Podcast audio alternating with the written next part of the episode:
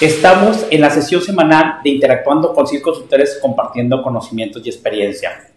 Nuestro servidor es Moreno, director del grupo CIL Consultores, con CIL Consulting, con CIL Marketing Media, con CIL Training Center y con S Compliance, nuestro sistema de Citipack. Ya estamos terminando el de OEA, ya estamos terminando de S Compliance de versión de OEA para todos aquellos que andan enloquecidos implementando la parte de OEA, para que dejen esas odiosas carpetas y manejen todas las evidencias en la nube, no solamente las evidencias de, de, los procedimientos, los formatos y los documentos, sino las evidencias de que el sistema está operando de manera correcta.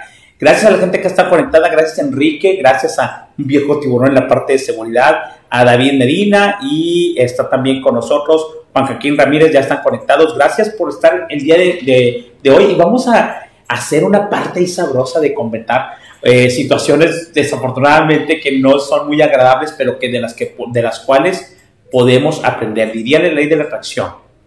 De cualquier situación que no sea tan buena, podemos sacar siempre un aprendizaje y sacar algo malo, y es lo que vamos a hacer nosotros. ¿Por qué? Porque en esta, en esta temporada de la, de la cuestión de, de estas sesiones de interactuando con cinco consultores, estamos amarrando una noticia no desagradable que sucede en la semana anterior y lo traducimos a algo positivo en qué podemos aprender. ¿Qué podemos aprender desafortunadamente de una situación insegura, del error de los demás, de alguna medida que se vulneró en, otro, en, una ciudad o en otra empresa o en la casa de alguien y tratar de agarrar el aprendizaje para nuestra familia, para nuestras empresas, para nuestras casas y para la seguridad patrimonial de este país. Muy bien, el día de hoy eh, hemos titulado Las situaciones inseguras, ilícitas e ilegales y cómo nos ubican esas situaciones en la realidad.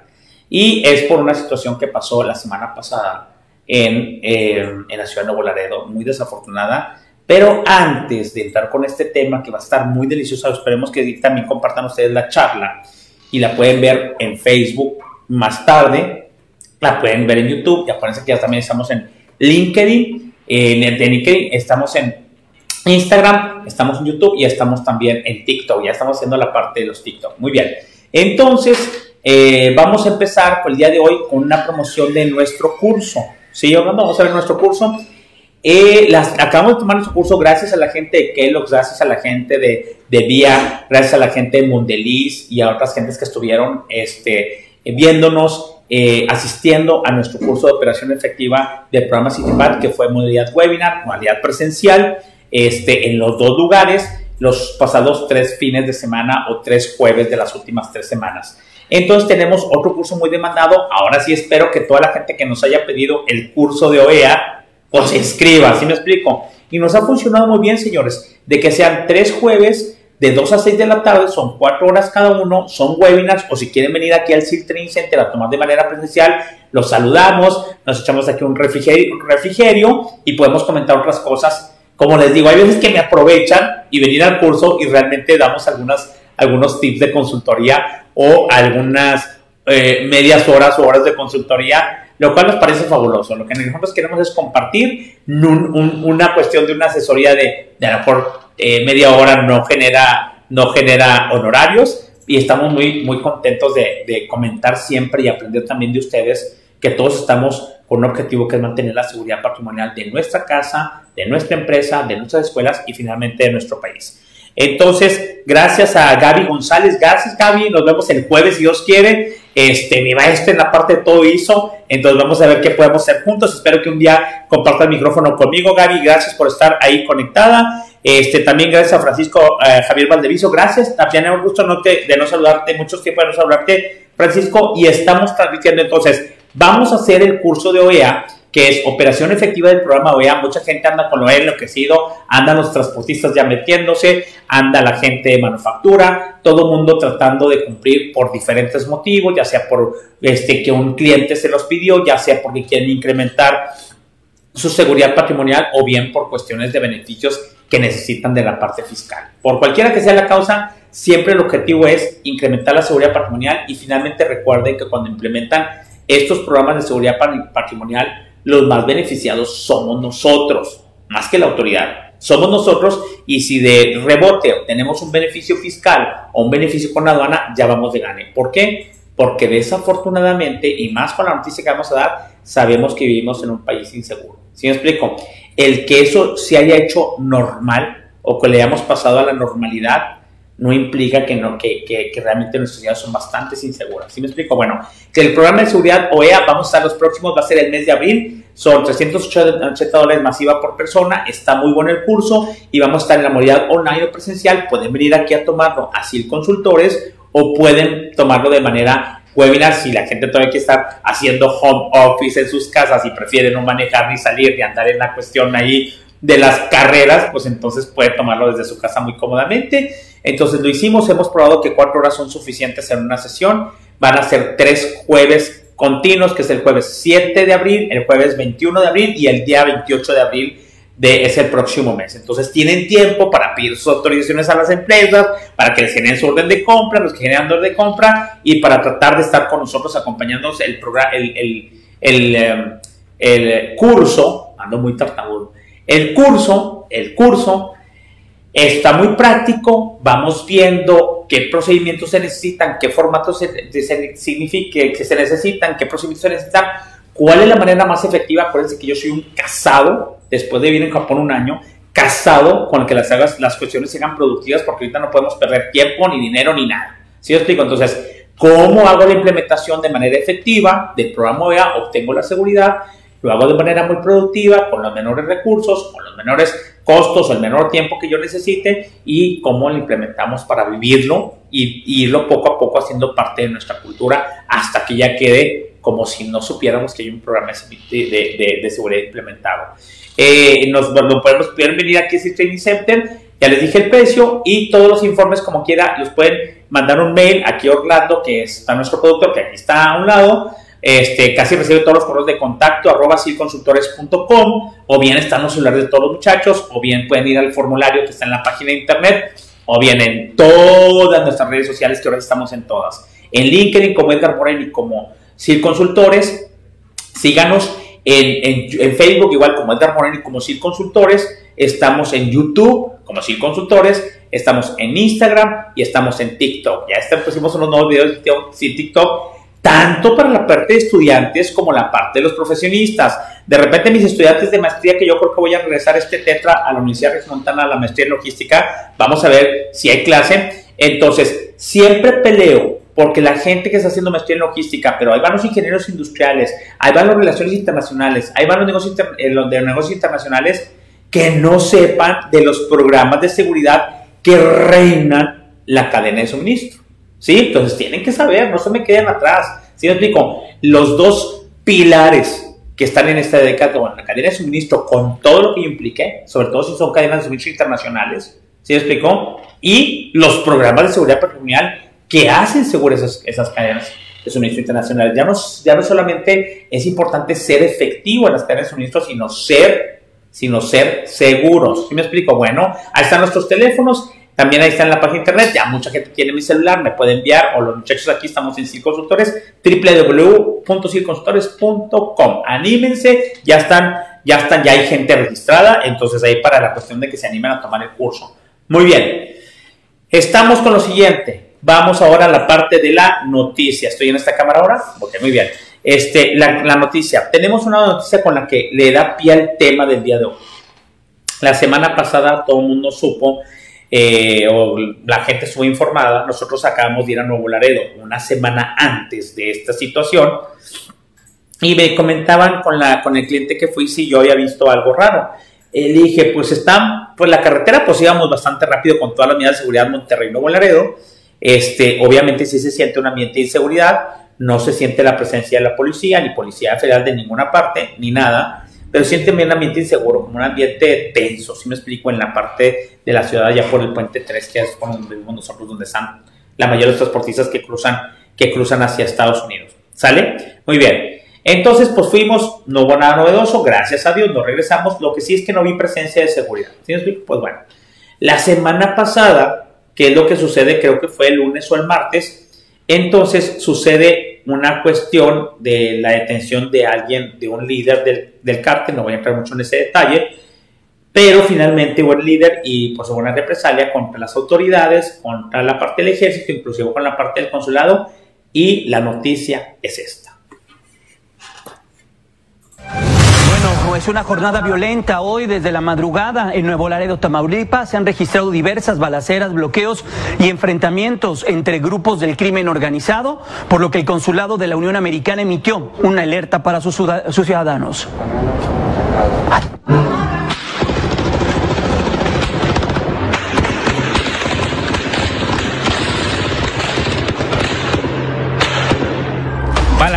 Incendios y bloqueos interrumpieron la calma de esta madrugada en la ciudad fronteriza de Nuevo Laredo, Tamaulipas. Ciudadanos reportaron los hechos de violencia y según información preliminar de las autoridades, se registraron al menos dos bloqueos en avenidas principales. También se reportaron los lanzamientos de ponchallantas y agresiones contra las instalaciones militares y del propio consulado de Estados Unidos.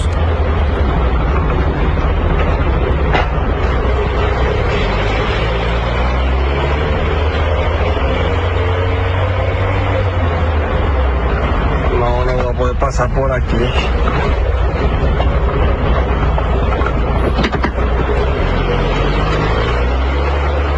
Derivado de esta situación, los puentes internacionales 1 y 2 se cerraron por varias horas y las escuelas anunciaron la suspensión de clases. Por su parte, el consulado emitió una alerta a sus ciudadanos para evitar cruzar hacia territorio mexicano, además de suspender el trámite de visas. La alcaldesa de Nuevo Laredo, Carmen Lilia Cantú Rosas, informó en redes sociales que ante los lamentables hechos registrados esta madrugada, pedía a los ciudadanos extremar precauciones. Dijo que algunas vialidades seguían inaccesibles y destacó la constante comunicación con las fuerzas federales. Pidió también una oración por la ciudad.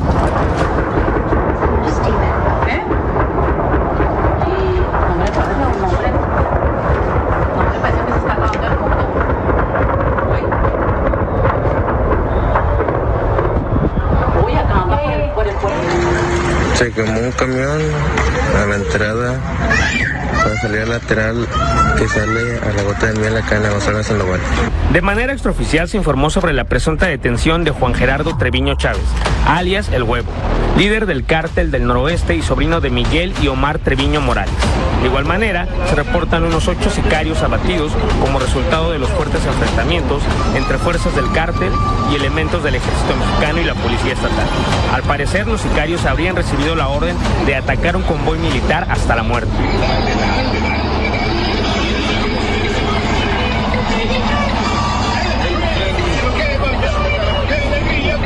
Finalmente, esta mañana el gobernador de Tamaulipas, Francisco García Cabeza de Vaca, informó que mantiene comunicación constante con autoridades federales y dijo haber girado instrucciones a la Secretaría de Seguridad Estatal para reforzar el apoyo a la ciudadanía. Telediario. Y vamos directamente hasta Tamaulipas. Se encuentra nuestra coordinadora de información de Telediario en Tamaulipas, Denise. Eh, ¿Cómo estás, Denise? Te saludo. Muy buenas tardes, Denise Romero. Hola, ¿cómo estás? Buenas tardes. Así es, para comentar situación pues continuó tensa en la frontera de Nuevo Laredo. De hecho, tras el cierre de los puentes internacionales durante la madrugada. Durante la madrugada. E incluso la suspensión de las actividades presenciales en las escuelas por temor a todo lo que se generó durante la madrugada.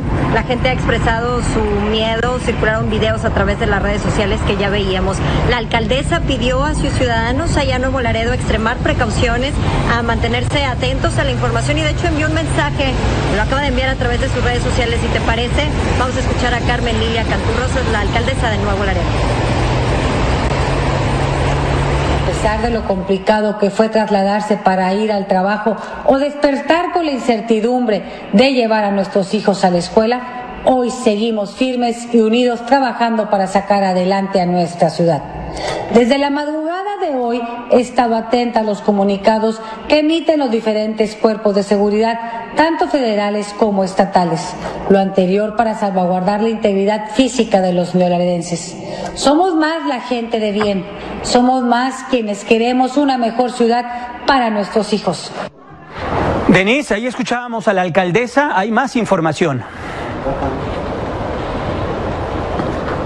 de seguridad por parte de fuerzas estatales. Recordemos que el tema del narcotráfico es un asunto que lo ve la autoridad federal. De hecho, todo se derivó tras la detención de un líder criminal, precisamente ahí en Nuevo Laredo, tras el enfrentamiento que se registró entre elementos militares y estos presuntos delincuentes. El gobernador ha dicho que va a reforzar la seguridad y estaremos al tanto entonces de lo que pueda ocurrir en las próximas horas. No es solo Nuevo Laredo, en Reynosa también ha habido incidentes de violencia, ocurrieron todo el fin de semana, volvieron a tumbar las cámaras de videovigilancia, de tal forma que la frontera está complicada actualmente en materia de seguridad. Denis Leo, en, la, en el tuit oficial de la Fiscalía General de Justicia de Tamaulipas, que el representante social de la Fiscalía realizó las acciones necesarias para obtener sentencia de nueve años, seis meses de prisión contra Luis Felipe M, delito agravado que fue pues ya vinculado a proceso. Y también hay otras información de lo que se ha generado a lo largo de las últimas horas sobre distintas acciones que se están generando en aquella frontera de nuestro país con Estados Unidos. Así es, pues el consulado de los Estados Unidos en Nuevo Laredo decidió eh, detener todas sus actividades. Recordemos que durante la madrugada sus instalaciones fueron agredidas, agredidas también las instalaciones militares de tal forma que ellos decidieron suspender toda actividad hasta no aviso ante la situación de emergencia que se vivía en la ciudad. Lanzaron un comunicado también a través de sus redes sociales y después trascendió que fue el Ejército Mexicano, la Fiscalía General de la República, la Guardia Nacional y otras corporaciones de seguridad federal los que detuvieron a un presunto líder de la delincuencia organizada precisamente en esta frontera tamaulipeca. Vemos qué es lo que ocurre y cómo evoluciona esta situación que sin duda fue muy adversa las primeras horas de este lunes. Gracias, Denis, cuídate mucho. Vamos a estar atendiendo la información. Si hay algo importante, regresamos contigo. Muy buenas tardes. Seguimos pendientes. Buenas tardes. Listo. Desafortunadamente, eh, esto podemos decir que es normal en nuestro país. Muchas veces queramos cerrar los ojos y hay veces que yo he dicho, me comentan, ¿por qué insistes que México es inseguro? ¿Quieren otra prueba? Entonces, la situación es que tenemos que tener objetividad, aunque queramos mucho a nuestro país y a nuestras ciudades, tenemos que tener objetividad de que vivimos en una parte de un, país inseguro. Algunas ciudades son más inseguras que otras, pero yo creo que todo el país es inseguro. ¿Sí me explico? Y luego puedes reducir eso a ciudades, a estados, a ciudades, a colonias y a barrios. ¿Sí? Entonces, ¿qué es lo que pasa?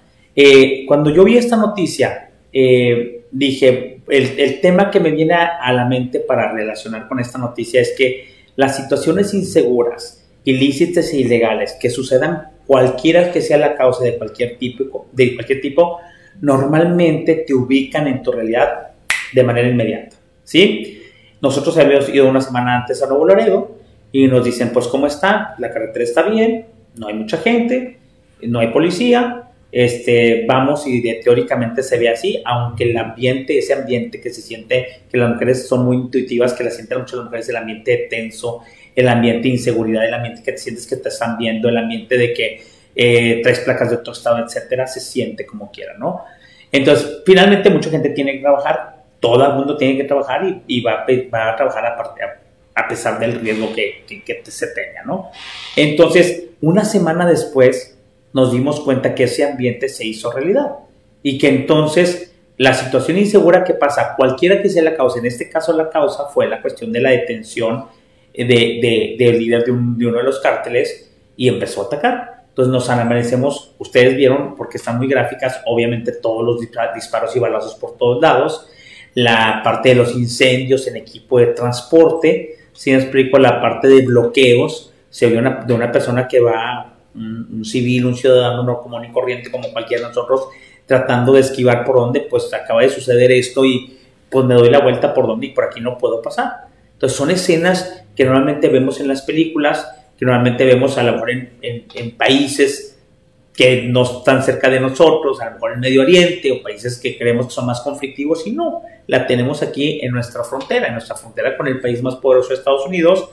Eh, la gente decía hacer balazos, incendios, romper llantas, este, la parte de equipo bloqueado, equipo dañado, este, la parte de atemorizar, si me explico, la cuestión de, de de afectar toda una parte en, en, la madrugada, como para empezando la semana de una manera este, insegura. Y entonces cuando nosotros no dimensionamos y no tenemos objetividad de dónde vivimos, de dónde trabajamos, de dónde estudiamos o de dónde, de dónde vivimos en la ciudad o en nuestra casa y no sabemos en qué barrio esté, nosotros no podemos o lo que te enseña esto es que te obliga a que siempre tienes que vivir bajo el riesgo. ¿Sí me explico? Vivir en México es vivir bajo el riesgo.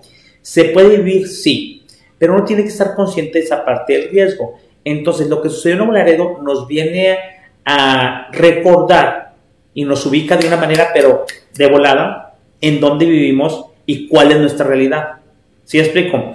Cuando nosotros no somos objetivos y no vimos nuestra realidad, probablemente no metamos el cuidado que tenemos que tener, probablemente no pongamos nuestras propias medidas de seguridad, probablemente este, subestimemos la situación que está pasando, probablemente me vaya en otro horario a manejar, probablemente viva en un sueño de hadas y que aquí está muy bien, probablemente veamos que la autoridad entonces sí trabaja, probablemente veamos que el gobierno está dedicado a otra cosa. ¿Por qué, señores? Porque yo puedo cuidar mi casa, las instituciones privadas pueden cuidar las escuelas, pueden cuidar las empresas, pero esto que sucedió es a nivel ciudad, a nivel país. Y nosotros debemos tener autoridades que realmente estén revisando y, que no nos rebasen la situación que está pasando. Porque la, la, responsabilidad del gobierno, de seguridad de Sedena o algo es, como en seguridad patrimonial en cualquier nivel, cuidar a los ciudadanos y cuidar los activos. Y aquí se vuelve a repetir la lección que siempre les digo y que debemos de ser porque nosotros es más, todos los ciudadanos mexicanos debemos ser expertos en seguridad patrimonial por el hecho donde vivimos. Si es que queremos, queremos vivir de la manera más, más tranquila posible o de la manera más segura posible. Es la evaluación de riesgos tiene que ser una obligación, una evaluación de riesgos personal. ¿Sí? ¿Qué pasa? Cuando el riesgo si Nuevo Laredo es una ciudad de riesgo, que este pase por los cárteles o por la situación que esté pasando, sabemos que vivimos, la gente que vive ahí saben que viven en una situación de riesgo. Debe estar preparada para esa parte del riesgo. ¿Por qué? Porque si el riesgo es muy alto que pase esto, tienes pérdidas. Cuando el riesgo se convierte en realidad, tienes pérdidas. Y entonces ves gente que no va a ir a la escuela al siguiente día, gente que está asustada, gente que eh, perdió sus camiones, mm, la ciudad que está toda desolada eh, por los incendios, equipo de transporte dañado, perdieron empresas, perdieron las escuelas, perdió la ciudadanía, perdió la ciudad. ¿Sí me explico? Y luego, ¿qué es lo que pasa? Perdemos a lo mejor, ¿qué dijo el consulado? Dijo, yo cierro, Dios los bendiga, las visas ya no va a haber visas y ya no va a atender a nadie. Pierde la ciudadanía también. Por todos lados se pierde, porque el riesgo de un acto inseguro en esa ciudad de Nuevo Laredo, saludos a toda la gente de Nuevo Laredo, y la verdad, eh, sí me puedo mucho, porque yo estando gerente de logística en Grupo Vito hace muchos años, íbamos a Nuevo Laredo y era una ciudad pujante, era una ciudad bonita, era una ciudad que económicamente estaba pujaba de, en cuestión económica, de, una abundancia y un buen ambiente tremendo. Eh, la parte de inseguridad prácticamente no existía. Toda la gente americana se venía a, los santos famosos desde el viernes a dejar una derrama económica maravillosa en Nuevo Laredo. Y toda esta parte de inseguridad eh, dio al traste con todas las ganancias de la ciudad. Y es lamentable porque ahí viven familias, hay gente que no se puede mover, hay gente que tiene que vivir ahí y tiene que estar eh, eh, en, el, al, filo de la, al filo de la navaja, al filo de la cornisa, revisando sus medidas de seguridad personales y viviendo así. Pero es lo que tenemos que hacer. No hay de otra manera. Como dijo este, la alcaldesa de Nuevo Laredo, somos más la gente buena que la gente mala. Pues la gente buena se tiene que cuidar sola. ¿Sí explico? Entonces, las medidas de seguridad que yo ponga en mi casa, yo soy el responsable si llevo o no al siguiente día los niños y la escuela, si voy a, caminar, a, caminar por una carretera o ir por una carretera y evaluar el riesgo de esa carretera. ¿Sí? Si voy a ir a la empresa a trabajar o no, o si tengo que ir a trabajar, cuáles son las medidas de seguridad que tengo que hacer, tanto internas como en redes sociales. ¿Sí? ¿Por qué? Porque sabemos que está rebasada la seguridad de la ciudad donde vivo. Y a veces que yo no voy a tener los recursos ni las ganas para cambiarme de ciudad. ¿Sí me explicó? Entonces aquí es bien importante porque sí podemos hacer nuestra parte y es lo que habilita el tema de este día. El tema de este día es situaciones inseguras, ilícitos ilegales, como acaba de pasar en Nuevo Laredo, te ubican, pero en un 2x3 en la realidad que estás viviendo. Entonces, si ustedes creían que ya esto estaba pasando, que ya estamos tranquilos, que no voy a oír balazos, que no voy a ir este, camiones dañados, que no voy a estar a la zozobra, que voy a mañana a batallar para llegar a mi trabajo, que voy a checar si mis niños van a ir a la escuela o no, con el temor si voy a estar en la escuela o no. Nos acaban de regresar, pero así a nuestra vida. A mí de una semana que fui a Nuevo a otra, me regresaron así por si pensaba que ya estaba todo tranquilo y por si pensaba que, que era seguro ir a Nuevo Laredo, pues aquí me están dando la situación, la, razón. Entonces, va. Normalmente, cuando sucede este tipo de cosas, ¿cuál es la recomendación? Aquí, ¿qué podemos aprender?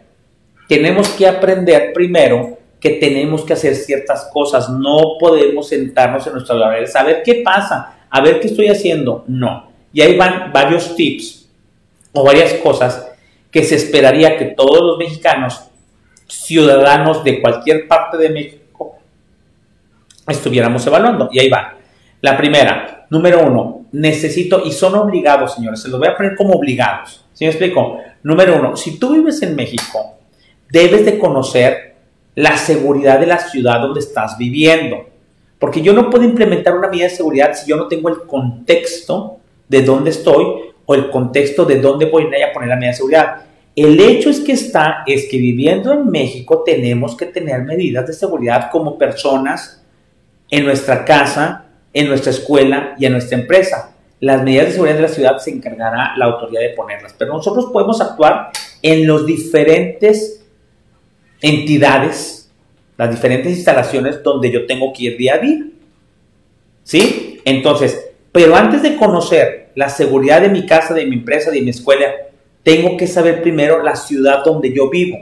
Es diferente vivir en Nuevo Laredo que vivir en Monterrey, que vivir en Torreón, que vivir en Tijuana. ¿Por qué? Yo olvídense si hay casas bonitas o casas feas en Torreón. La situación de seguridad y la situación de riesgo que tiene cada. En México todas las, todas las ciudades son de riesgo, yo creo que en todo el mundo. Pero en riesgo, vamos a centrarnos en el cáncer en México. Todas las ciudades son de riesgo, ¿sí? Tulum es de riesgo, Torreón es de riesgo, Nuevo Laredo de riesgo, Monterrey de riesgo, pero hay que elevar y hay que informarse qué tan caliente está la ciudad, qué tan riesgosa está la ciudad. Primero, la ciudad donde vivimos, donde casi no nos vamos a mover, ¿sí? conociendo, me puedo meter a redes sociales, me puedo meter a publicaciones formales, me puedo meter a cámaras, me puedo meter, hay N mil fuentes de información fidedignas donde yo me voy a dar cuenta cuál es la seguridad de la ciudad donde vivo. Si no, yo no voy a poder poner una medida de seguridad buena para mí. Tengo que pensar en mí. A lo mejor voy a pensar egoísta, pero tengo que pensar en mí y en los míos. Si soy en mi empresa, yo veo por la seguridad de la empresa donde trabajo, no por las vecinas. Si, si mi hijo está en la escuela, yo veo por la seguridad que es una buena escuela segura, no por los, las escuelas donde están mis sobrinos. Si yo, voy a donde están nuestros hijos, si yo voy a estar en es la seguridad de mi casa, no sé la del vecino porque yo no lo voy a convencer. ¿Sale? Pero la casa, la escuela y la empresa tienen una entidad. Y si esa entidad, llámese ciudad, tengo que conocer la ciudad. Si no, yo no voy a poner. Entonces, la primera regla es que yo tengo que saber la seguridad o el nivel de riesgo. Hay muchas publicaciones que tiene mi ciudad para saber cómo me voy a mover. ¿Sí? Y luego me voy, ok, ya vivo en Monterrey. La seguridad es esta. Muy bien. Ahí determino qué medidas de seguridad tengo que tener en esta ciudad basados en el riesgo y primero las entidades fijas. ¿En qué entidades fijas? Ya sé que Monterrey es de alto riesgo. Supongamos que es de alto riesgo.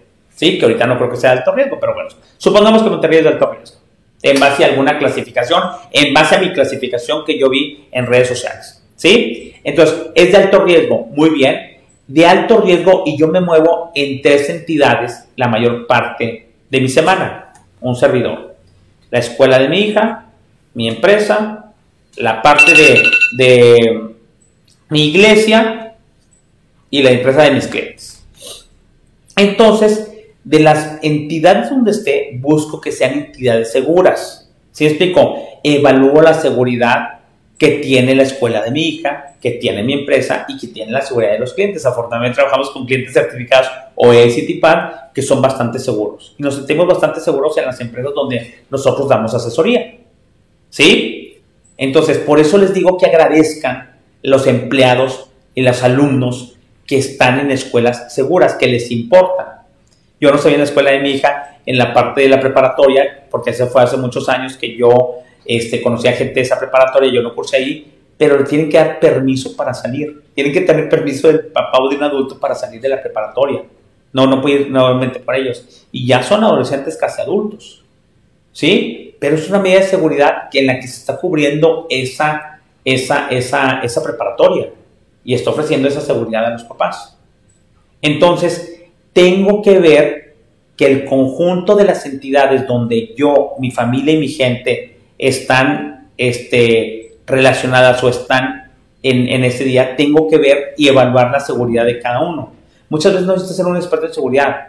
Obviamente voy a la escuela de mi hija, checo cómo es la seguridad, checo cómo es la comunicación, la atención que le ponen a los alumnos checo la empresa donde trabaja mi esposa y checo si realmente les ponen examen antidoping, que la, la, esposa te platique que quiere presión para contratarla, si están resguardados, si tienen una buena empresa de seguridad en la caseta, si ve que hay este, alarmas, si ve que hay eh, circuitos cerrados, si, si ella la obligan a tener ciertas medidas de seguridad.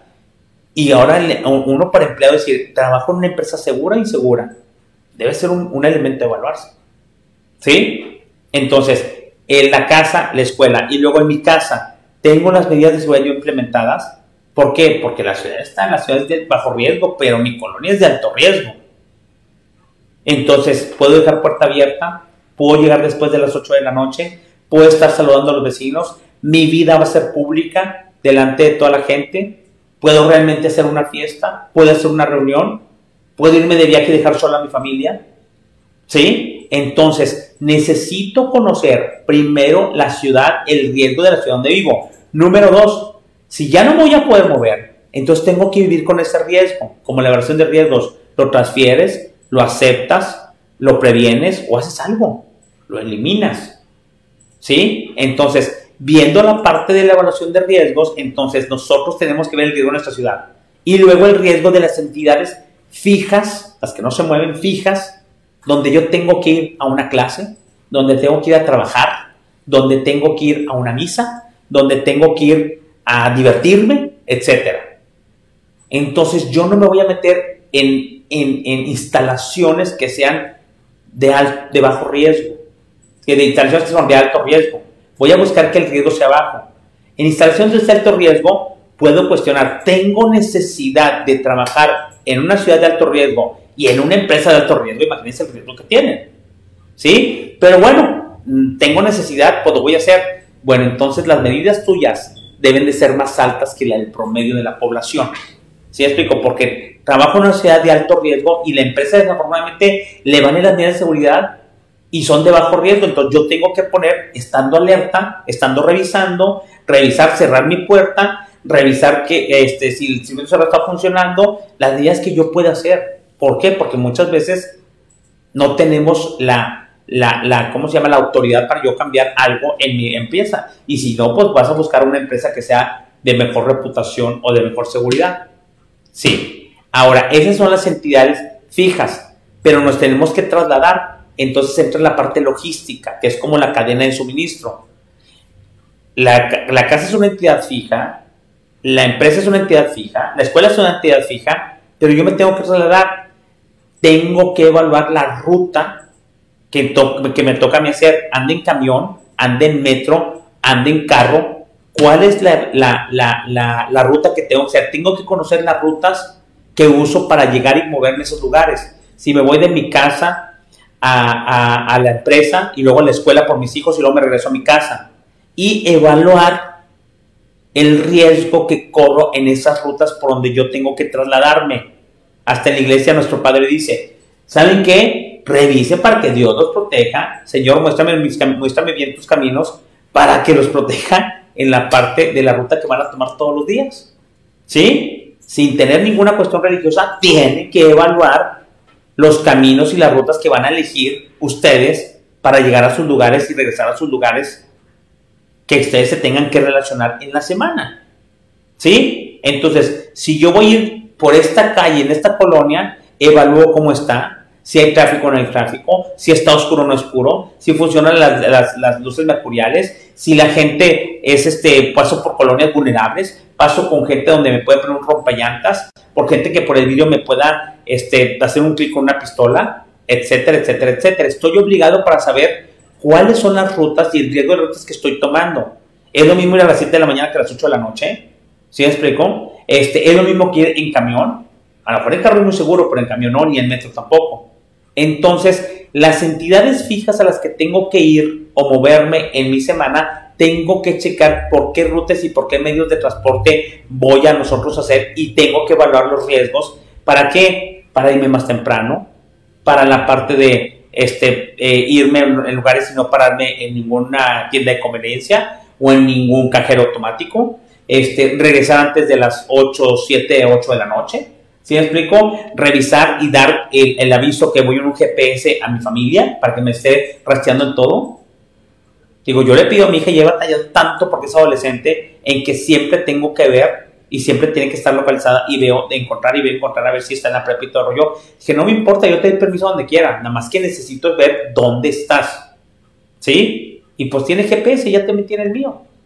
¿Sí? Y entonces tengo que revisar la parte de las rutas, en qué me voy y qué riesgo tengo en horas, en traslados, en el medio de transporte que me vaya a mover, para poder yo hacer las medidas de seguridad. Cuando yo conozco la seguridad o la inseguridad de mi ciudad, la parte de la inseguridad de las instituciones en las que yo tengo que tratar o tengo que estar, porque estudio o porque trabajo en esas partes o en mi casa, y aparte las rutas, entonces puedo meter yo las medidas de seguridad que yo pueda. Y entonces ahí en Nuevo Laredo, yo puedo decir mañana no van a la escuela.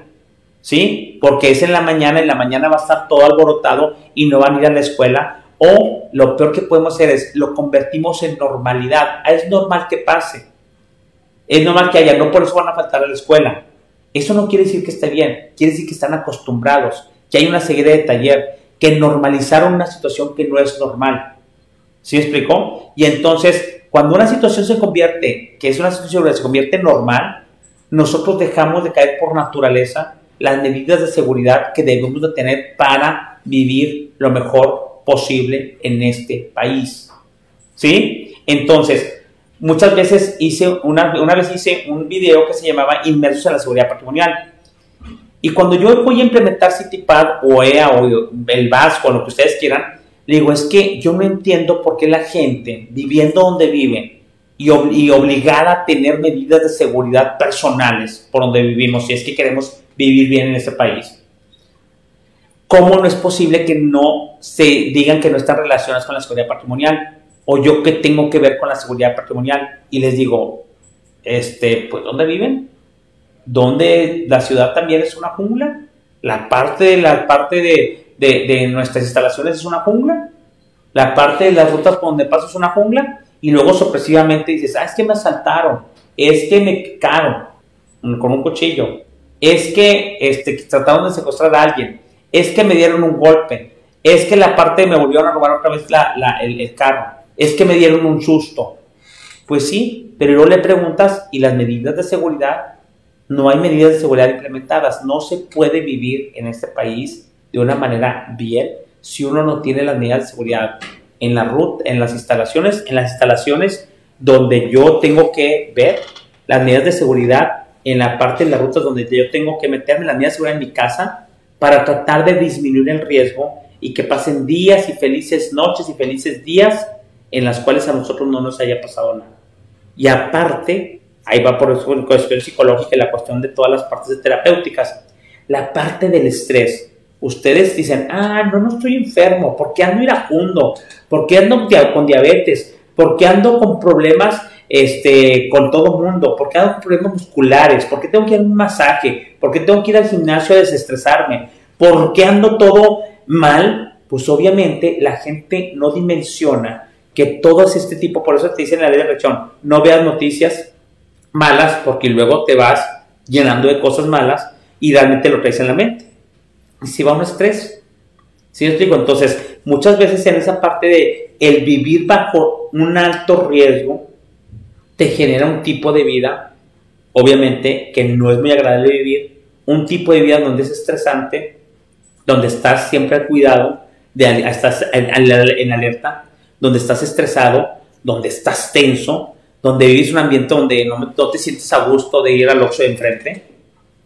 ¿Sí? Entonces, eso es una calidad de vida muy baja que te trae a la larga consecuencias como enfermedades, consecuencias como problemas vasculares, consecuencias como de problemas en tu cuerpo, problemas con la parte de enfermedades que vienen con las cuestiones emocionales.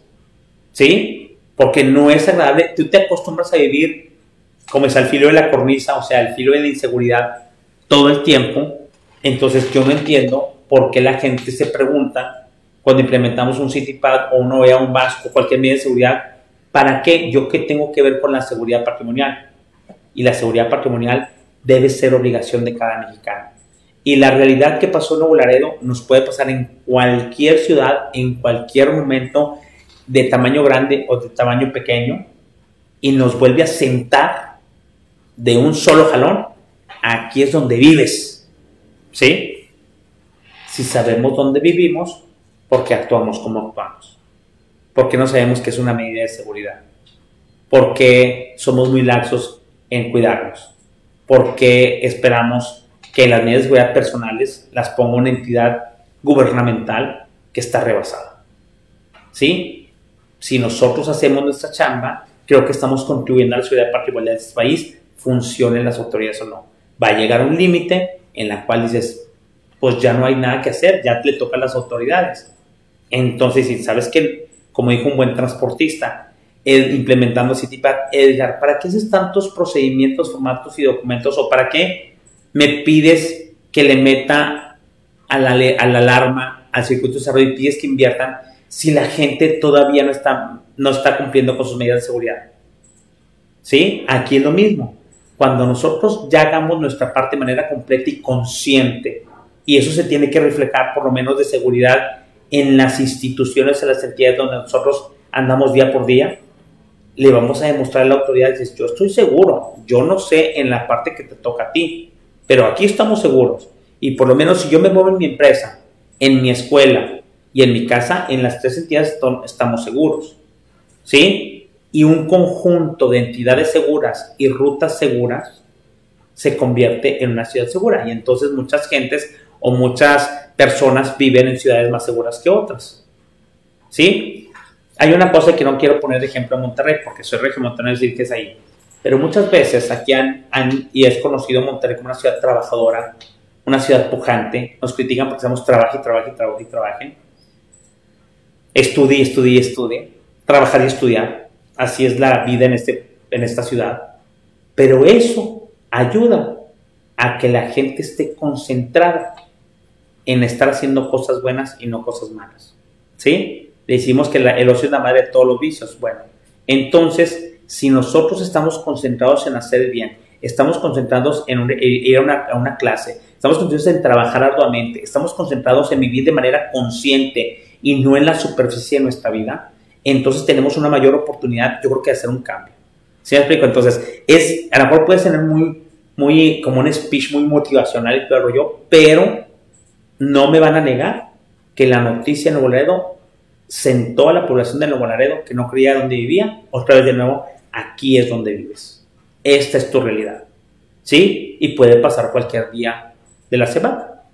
Y ahí es donde viven nuestros hijos, ahí están las escuelas de nuestros hijos, las empresas de nuestra esposa, de nuestros maridos, y es el ambiente en el que yo tengo que vivir, en el cual normalmente vivo tenso, vivo enojado, vivo asustado, vivo con miedo y aún así la gente se pregunta, ¿qué tengo que ver yo con seguridad patrimonial?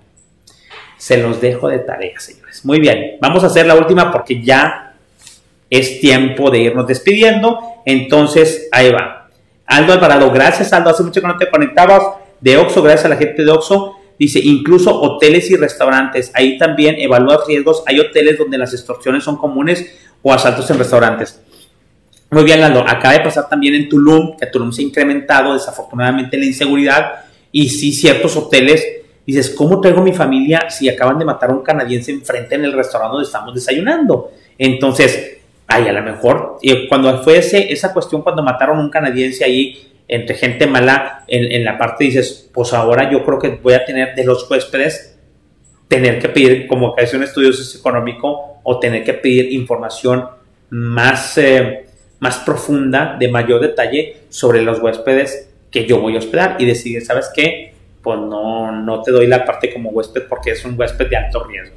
¿Sale? Muy bien. Keta María, gracias Keta, ese fan destacado, gracias por siempre estar con nosotros y seguir continuamente aprendiendo. Siempre se aprende y lo importante es que lo apliquen, Keta, así me explico, para que estén ahí perdidos. Alexis Vázquez, gracias por estar con nosotros. Fernando Zavala, gracias, exalumno de, de, la Universidad Regiomontana, gracias Fer por estar con nosotros. Roger, Rogelio, que también está con nosotros y que es un gran amigo de aquí de CIL Consultores.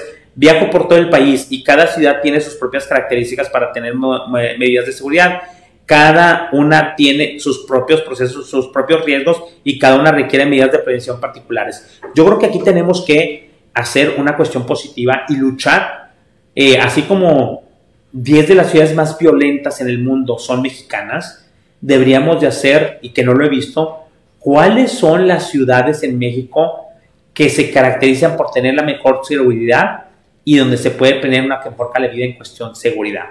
¿Sí? Yo creo que es uno de los criterios que se debe evaluar en la calidad de vida de cada es Monterrey, es el DF, es Guadalajara, no sé, en ciertas métricas que se tengan. Y vamos a hacer, y deberíamos de dar un premio a las ciudades con mayor seguridad o mayores formadas en la parte de seguridad, a pesar de la situación de nuestro país. ¿Sí me explico? Entonces, pues bueno, yo creo que esa es una iniciativa que tenemos que poner con Samuel García, nuestro gobernador, que anda con cuestiones, o con Luis Donaldo Colosio y viendo a ver si se mueven. ¿Sí me explico? Aldo Juan León, saludos Juan, gracias por verte. Noé Capello también, gracias porque están conectando. José Luis Macías, mi esposa y yo estamos quedados en el Hotel City Express, el cual recibió varios impactos. eso es lo que hablo, José Luis. Es increíble, vas de relax, vas con tu esposa, vas con tu familia, y si uno no dimensiona inclusive la parte de dónde estoy hospedado, pues siempre hay que estar alerta. Estoy en Nuevo Laredo, estoy en esta ciudad, salgo a cenar a tales horas, me resguardo y aún así,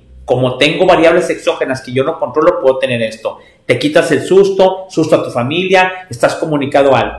Hay una cosa que se me pasó decirles y que es importante, aparte de las rutas y de las entidades físicas que tienen que realizar y de la seguridad de la ciudad donde viven, tienen que hacer, ay, qué bueno José Luis ahí me trajo esta idea, gracias José Luis, tienes que tener una buena comunicación. Los grupos de WhatsApp son maravillosos, mi grupo de la familia, mi grupo que me va informando cómo están los grupos para informar de manera en tiempo real, dónde hay un retén, dónde te estás parando, y no las cuestiones de que sea alcohólico o no, dónde hay una situación vulnerable, dónde están parando ciertas gentes, dónde están asaltando, para nosotros siempre activar una cuestión y antes de salir en una ruta, ser preventivo, saber, no viene ninguna noticia de que hay un bloqueo, de que están parando por ahí, de que hay algo este, como un incendio o una cuestión de que hay, hay una cuestión como lo que suena Laredo y entonces para ver las rutas. Los eh, grupos de WhatsApp formales de instituciones o de nuestra familia o de nuestros amigos donde todos nos ayudemos a cuidarnos, ¿sí? Para la protección, si hay algo nos informamos.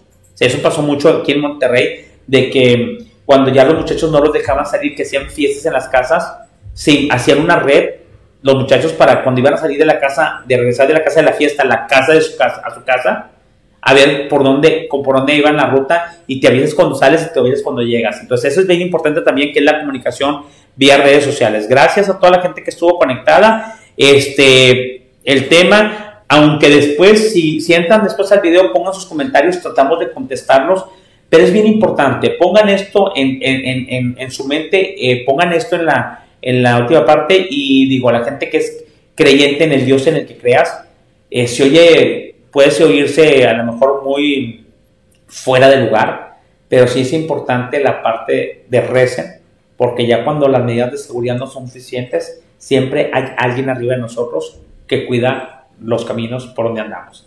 Eso lo recomiendo, sea Buda, sea Cristo, sea Krishna, sea quien sea, Mahoma, siempre hay un ser superior que rige la parte, pero siempre todos esos dioses actúan cuando nosotros como ser humano hicimos nuestra parte. Entonces, Dios los bendiga y los cuide. Con eso terminamos. Gracias por haberse conectado. Y recuerden que estamos todos los martes a las cuatro y media. Estamos en todas las redes sociales Vuelvo a repetir, en LinkedIn como Edgar Moreno y sí Consultores, estamos en Facebook como Edgar Moreno y Consultores. Denle este, un like, háganse, síganos con nosotros, comuniquen esto que estamos haciendo, que ya tenemos como unos tres años o dos años. Dos años, ¿verdad? Porque es lo de la pandemia, dos años. Este, estamos en redes sociales también, estamos en YouTube, estamos en, en, en Link, en Instagram y estamos en TikTok con nuestros videos también, tratando de sacar a la comunidad estudiantil, junto con la parte de los recién ingresados, a que se interesen por lo que van a ver en sus, en sus empresas cuando ustedes trabajan o lo que ya están viendo cuando les toque trabajar en empresas certificadas CityPad, OEA y todas las partes de las ciudades patrimoniales. Si no, también, pues vean los, eh, vean, escuchen los podcasts, también estamos esto en podcast, en, en, en, Google Anchor, estamos en, en, Google, en Google Podcast, en Anchor, en iTunes y en Spotify. ¿Sí? explico, en toda la parte de los podcasts también lo pueden ver. Denos like, denos campanita, síganos, no tratamos de monetizar, sino tratamos de hacer una parte más interesante, una parte más real con la seguridad patrimonial en nuestras en nuestras vidas y en este país que yo creo que estamos llamados a hacerlo. Y yo creo que no estamos tan errados porque el mundo, ya vemos a Rusia, ya vemos a Ucrania, ya vemos a, a todo mundo que anda de la greña, si me explico, y las instituciones inseguras, cuando están en nuestro control, las situaciones inseguras se me hace ridículo que las haya, pero cuando están fuera de nuestro control, no nos queda más que nos protegernos y hacer el enfoque preventivo, que es el más barato en seguridad patrimonial. Dios los bendiga y los cuide. Nos vemos la próxima semana.